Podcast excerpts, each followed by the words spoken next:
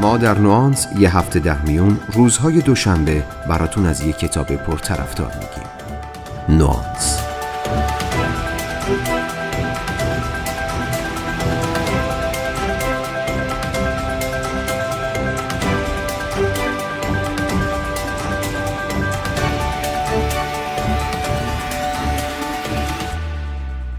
توی مطب نشسته بودم و به مراجعی که چند دقیقه قبل از اتاق خارج شد فکر می کردم.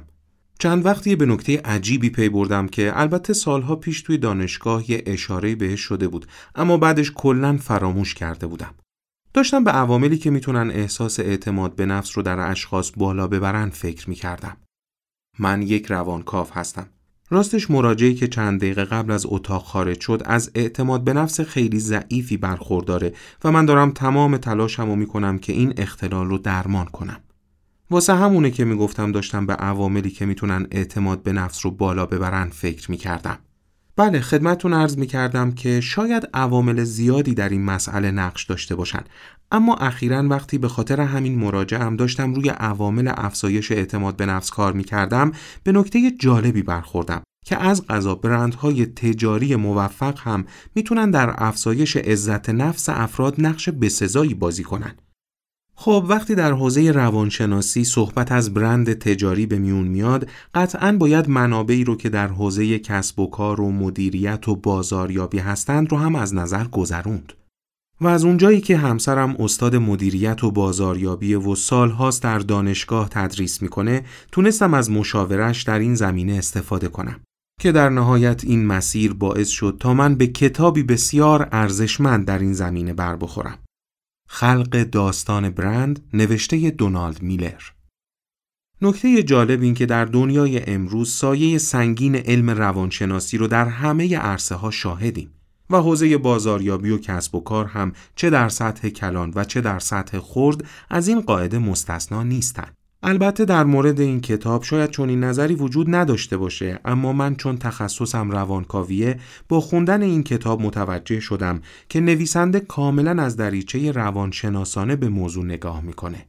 به هر صورت اگه به مباحث بازاریابی و فروش علاقمند هستید و از طرفی دوست دارید بدونید که علم روانشناسی چقدر می‌تونه در موفقیت یه برند مؤثر باشه که البته در این کتاب باید هنر داستان سرایی و فیلم نام نویسی رو هم بهش اضافه کرد حتما این کتاب رو مورد توجه قرار بدید. امیدوارم در هر شغل و حرفه‌ای که هستید یا در آینده خواهید بود موفق باشید و داستان موفقیتتون سر زبونا بیفته. آرزو می‌کنم یه روز یکی از شماهایی که دارید این پادکست رو میشنوید بتونید مثل استیو جابز برندی رو خلق کنید که مشتریا با داشتنش بتونن اعتماد به نفس خودشون رو بالا ببرن. به انسان بهتری تبدیل شن و احساس یک قهرمان واقعی رو در دنیای خودشون تجربه کنن.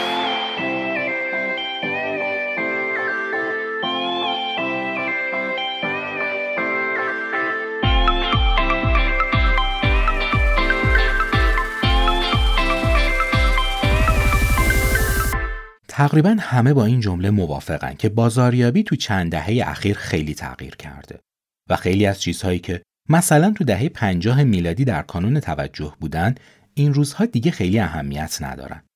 از بین چیزهایی که تو دنیای مارکتینگ عوض شد شاید یک مورد از همه مهمتر باشه. چه تغییری؟ چرخش محور بازاریابی از طرف تولید کننده به سمت مصرف کننده. یعنی دیگه من تولید کننده یا ارائه دهنده خدمات قهرمان داستان شما نیستم شما قرار قهرمان داستان خودتون باشین. یکم پیچیده شد؟ با من باشین تا براتون بگم داستان از چه قراره.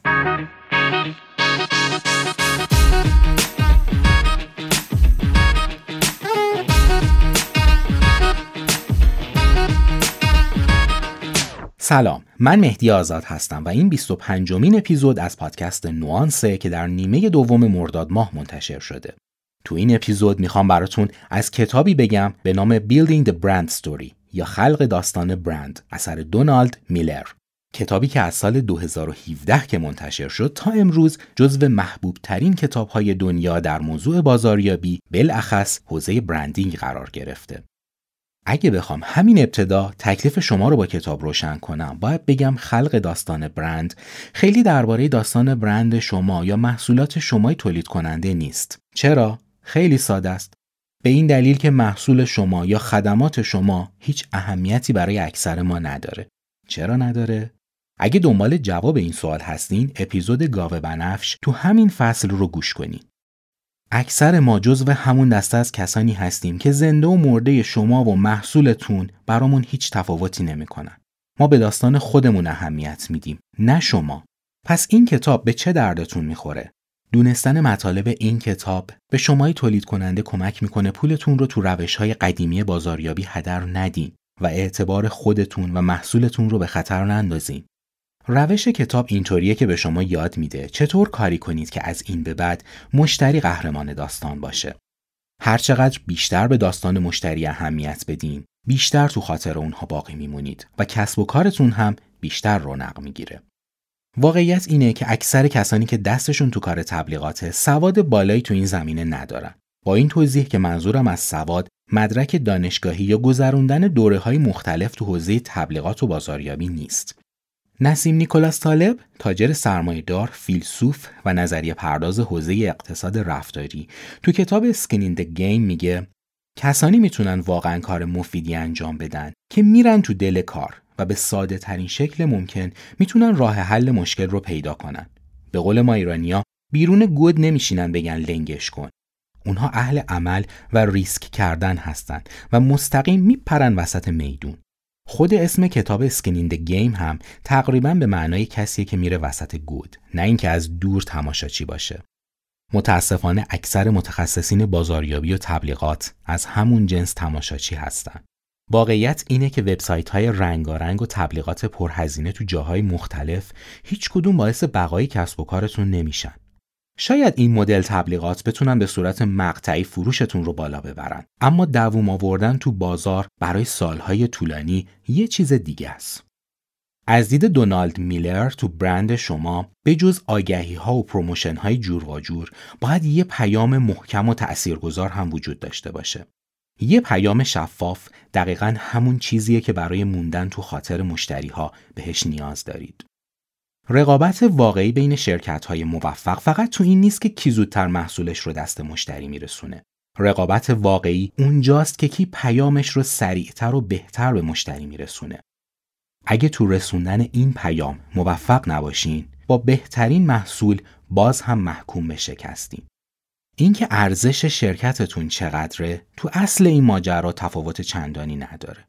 مهم نیست کسب و کارتون سه تا پرسنل داره یا سه هزار تا. مهم اینه که پیامتون چقدر شفافه. یعنی اگه همین الان از اون سه نفر یا سه هزار نفر بپرسین شرکت شما برای رشد و ارتقای مردم داره چه کار می‌کنه همشون بتونن در چند کلمه معنادار کارشون رو براتون توضیح بدن.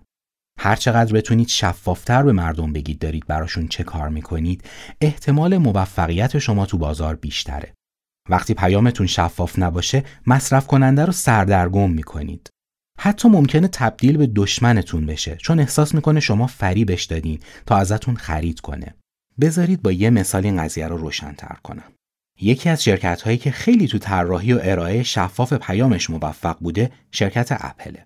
به واقع یکی از هنرهای استیو جابز این بود که چه تو اپل چه تو شرکت های دیگش مثل پیکسار مشتری رو تبدیل به قهرمان داستانش کرد و خودش شد کسی که قراره به این قهرمان کمک کنه تا مأموریتش رو انجام بده. شعار شرکت اپل اینه که متفاوت فکر کنید. خب این متفاوت بودن ممکنه در ذات خودش یه ارزش باشه اما این پیام شرکت اپل نیست. پیام شرکت اپل اینه که ما به شما کمک می‌کنیم متفاوت فکر کنید و در نتیجه متمایز از دیگران باشید. چی از این بهتر؟ پس می‌بینید که داستان اپل در مورد اپل نیست. در مورد تکنولوژی هم نیست. در مورد شماست.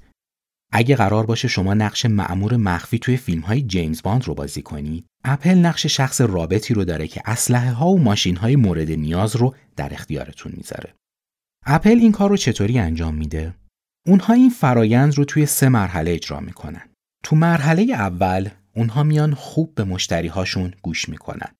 با دقت مشتری ها رو نگاه می‌کنن تا بفهمن داستان مشتری ها چیه. مشتری ها دنبال چی هستن؟ خواسته ها و نیازهاشون چیه؟ تو مرحله دوم با استفاده از اطلاعاتی که از مرحله اول گرفتن میان نیازها و خواسته ها رو تعریف می‌کنن تو مرحله سوم برای رفع اون نیازها یا خواسته ها ابزارهایی رو در اختیار مشتری قرار میدن یا حتی به صورت پیچیده تر اون رو در مسیری قرار میدن که در پایانش یک کامپیوتر یا گوشی هوشمند قرار گرفته. بذارید یه مثال براتون بزنم که همین الان به ذهنمون رسید. برنامه اکسل رو نگاه کنید. خیلی ممکنه برای کار کردن با این برنامه مشکل داشته باشن. شرکت اپل چه کار کرد؟ اونها اول تو مرحله ابتدا اومدن مشکلات برنامه اکسل رو بررسی کردن. تو مرحله دوم چه کار کردن؟ تمام مشکلاتی رو که به نظرشون رسیده بود و چیزهایی رو که از مشتری ها شنیده بودن تجزیه و تحلیل کردن و راه حلی براش ارائه دادن. این راه حل چی بود؟ برنامه نامبرز. حالا اونها نامبرز رو در دستگاه های خاص خودشون به مشتری ها ارائه کردن. شما شروع می‌کنید به استفاده کردن از نامبرز و احساس می‌کنید که چقدر توانا هستین چقدر راحت از پس کارها برمیایین متوجه نکته شدین؟ اپل خودش رو به عنوان قهرمان جا نزد. شما احساس خوبی رو تجربه کردین چون تصور می‌کنید خودتون قهرمان اون داستان شدید. این سه مرحله تقریبا تو تمام شرکت هایی که تونستن مشتری رو به عنوان قهرمان برندشون تعریف کنن مشترکه.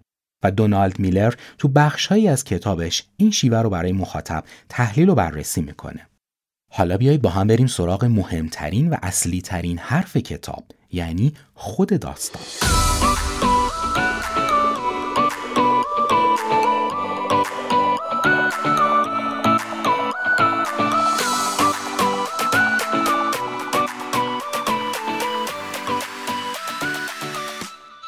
داستانی که دونالد میلر برامون ازش میگه از هفت عنصر تشکیل شده. ساختار کلی این داستان تقریبا شبیه به همون چیزهاییه که تو رمان ها و فیلم ها مشاهده می‌کنیم. عنصر اول داستان ما یا همون قهرمان اصلی داستانمون مشتریمونه. مشتری همون کسیه که خواسته یا نیازی داره اما برای رسیدن به هدفش دچار مشکل شده.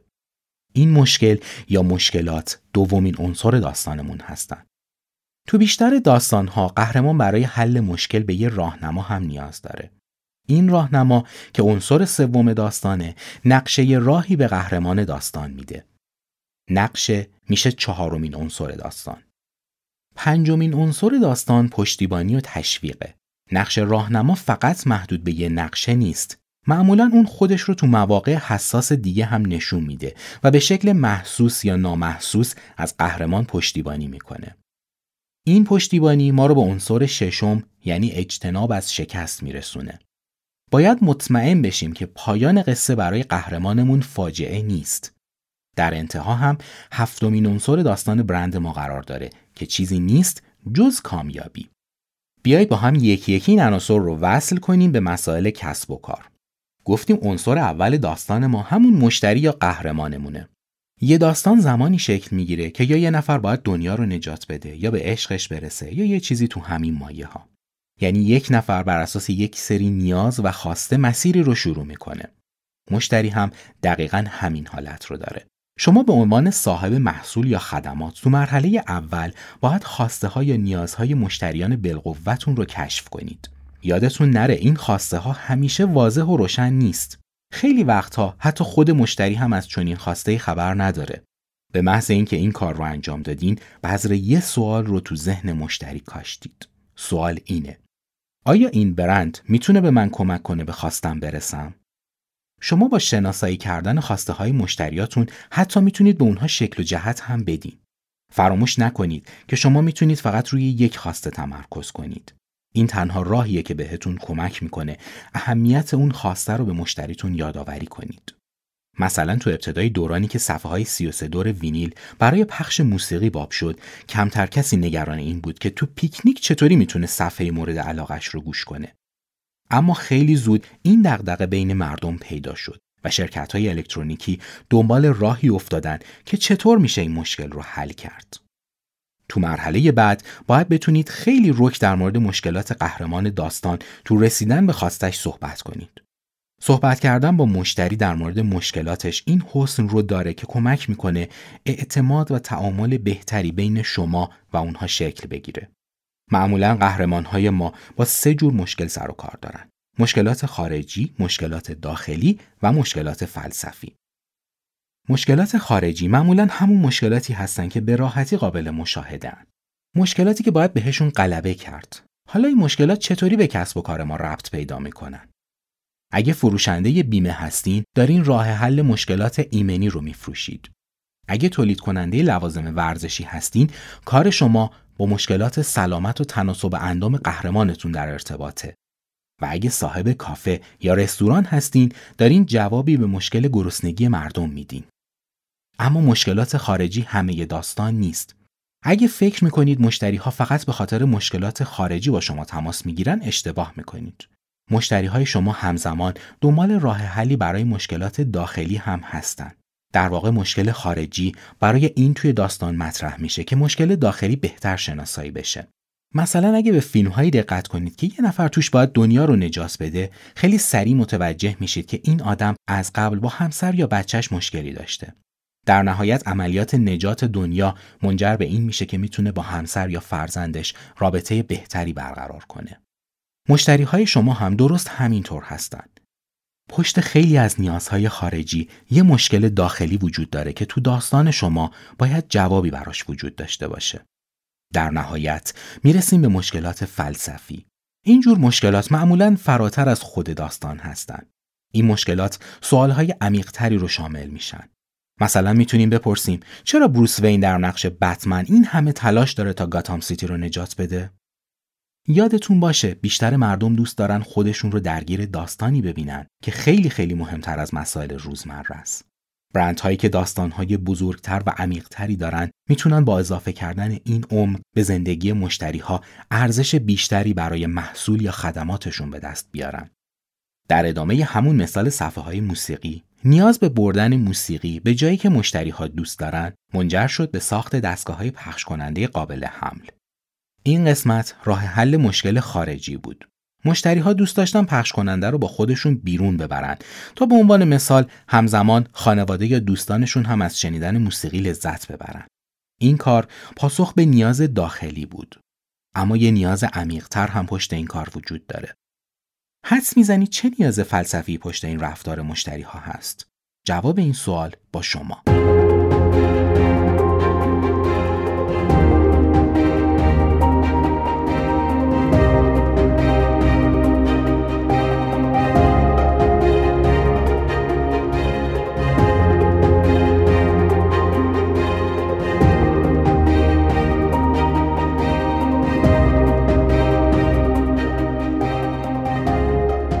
رسیدیم به سومین عنصر داستان یعنی راهنما. وقتی دونالد میلر برامون از راهنما صحبت می‌کنه دقیقا منظورش رفتار والدینیه که دارن با فرزندشون درباره صداقت یا امانت داری صحبت می‌کنن. یا مربی که داره به تیمش کمک می‌کنه توانایی های خودش رو درک کنه. راهنما تو داستان ها می‌تونه شاعری باشه که قهرمان داستان رو متحول می‌کنه یا جادوگری که بهش کمک می‌کنه قدرت درونیش رو کشف کنه. این نکته خیلی مهمه که درک کنیم قهرمان این داستان اون شاعر یا جادوگر نیست. برندهای زیادی هستن که این اشتباه رو در داستانشون مرتکب میشن و توی تبلیغات و بازاریابی سعی می‌کنن خودشون نقش قهرمان رو بازی کنن. فراموش نکنید اگه راهنما قرار باشه نقش قهرمان رو بازی کنه بدون شک محکوم به شکسته.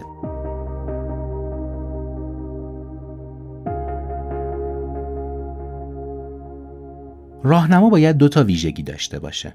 اول توانایی همدلی، دوم داشتن قدرت و اقتدار.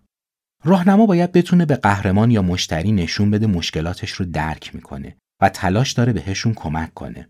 اقتدار به این معنیه که راهنما ثابت کنه این توانایی رو داره که راه حل مورد نظر رو پیدا کنه.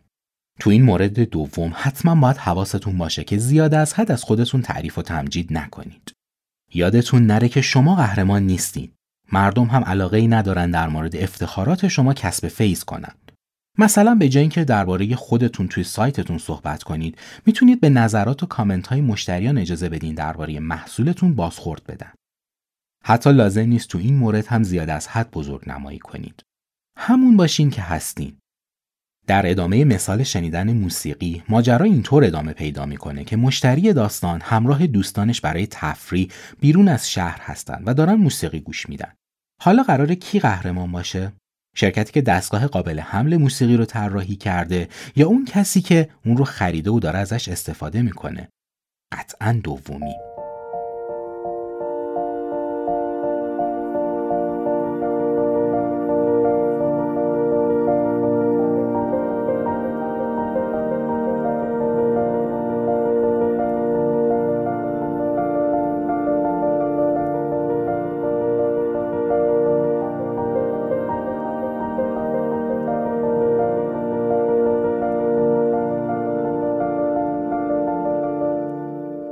بریم سراغ چهارمین عنصر داستانمون یعنی نقشه راه.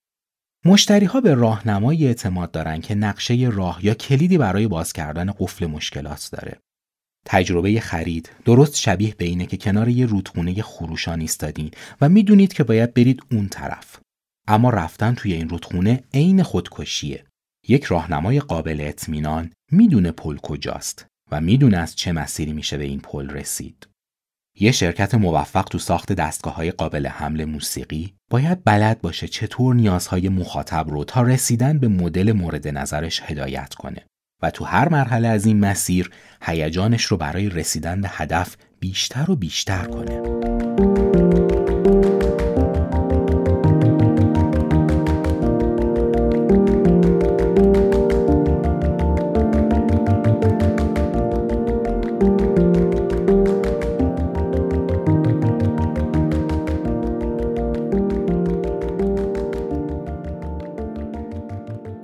حتما یادتون هست که گفتم پنجمین عنصر داستان پشتیبانیه. کار راهنما به همینجا خلاصه نمیشه که آدرس پل رو به قهرمان بگه. تو راه رسیدن به این پل خطرات زیادی وجود داره. پس راهنما باید گهگاه خودی نشون بده تا به این ترتیب خیالش از حرکت قهرمان به سمت پل راحت باشه. میلر اعتقاد داره مشتری ها برای اینکه دست به اقدام عملی بزنن باید به چالش کشیده بشن. قهرمان داستان تا اینجا همراه ما شده و به ما اعتماد کرده. اما کارمون به همینجا تموم نمیشه. اونها به یک فراخان نیاز دارن. اونها به یک چیزی نیاز دارن که ترغیبشون کنه یک کاری انجام بدن. نظر دونالد میلر اینه که تو این مرحله باید خیلی روشن و قاطع از مشتری بخوان یک کار موثر بکنه. مثل قرار دادن دکمه خرید تو انتهای یک فرایند روی سایتتون. یه چیزی که خیلی شفاف داره از مشتری می‌خواد که خرید کنه. شما گاهی این کار رو با تکرار درخواست انجام میدین. گاهی هم به صورت گذرا مثلا با قرار دادن محتوای رایگان و کاربردی و هر از چندی دعوت مشتری به فشار دادن دکمه اضافه به سبد خرید. پس اگه مشتری شما می‌تونه با خرید دستگاه پخش موسیقی قابل حمل تبدیل به قهرمان پیکنیک بشه وقت رو تلف نکنید.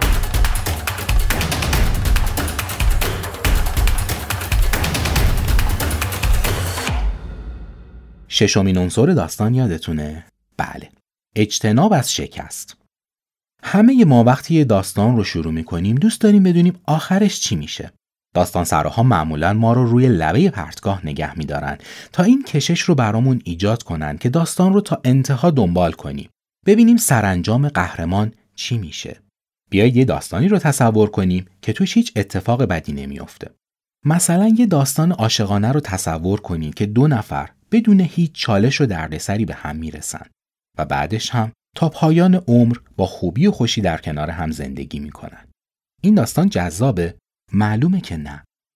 تو ذهن مشتری شما همیشه یه پرسش عمیق و مهم وجود داره که باید بهش جواب بدین. پرسش مشتری شما اینه خب که چی؟ اگه بخوام بازش کنم اینطوری میشه. اگه من فلان محصول رو نخرم چی میشه؟ تو طرح داستانتون فراموش نکنید که همیشه خطرات نخریدن یه محصول یا استفاده نکردن از خدماتتون رو به مشتری گوشزد کنید. تو این جور موارد ترس می‌تونه چاشنی خوبی باشه. میگن همه ما یه ترس غریزی داریم که نکنه بقیه برن و ما رو تنها بذارن. تو بازاریابی اجتماعی بهش میگن ترس جاموندن از واگن. این می‌تونه همون چیزی باشه که بهش نیاز داریم. اگه دستگاه پخش موسیقی نداشته باشی ممکنه بخش بزرگی از لذت پیکنیک با بقیه رو از دست بدی حالا اگه تلفن همراه نداشته باشی چه اتفاقی میافته؟ اگه لباست مناسب نباشه بقیه چی فکر می‌کنن؟ اگه تمام رمان‌های قرن 19 هم رو نخونده باشی چی؟ یا اگه فلان فیلم رو ندیده باشی؟ اگه ماشین مدل خاصی زیر پات نباشه مردم چه تصوری ازت دارن و هزاران اگه دیگه؟ اما یادتون نره از این چاشنی به اندازه استفاده کنید چون خیلی زود ممکنه اثرش رو در برابر منطق و عقل سلیم از دست بده در واقع باید به شکل منطقی روی نیازهای منطقی مشتری تمرکز داشته باشین و بهش هشدارهای منطقی بدین.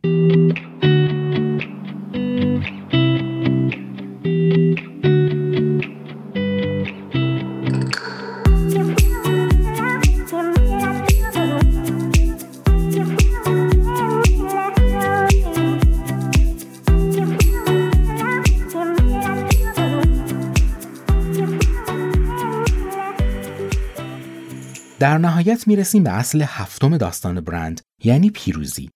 مردم نمی‌دونن محصول شما چطور می‌تونه مشکلاتشون رو حل کنه. این وظیفه شماست که خیلی روشن و شفاف براشون توضیح بدین که این محصول قراره براشون چه کار کنه. ما آدم ها بدون داشتن چشمانداز از مسیر خیلی زود انگیزمون رو از دست میدیم. در نتیجه آخر داستان شما باید واضح باشه.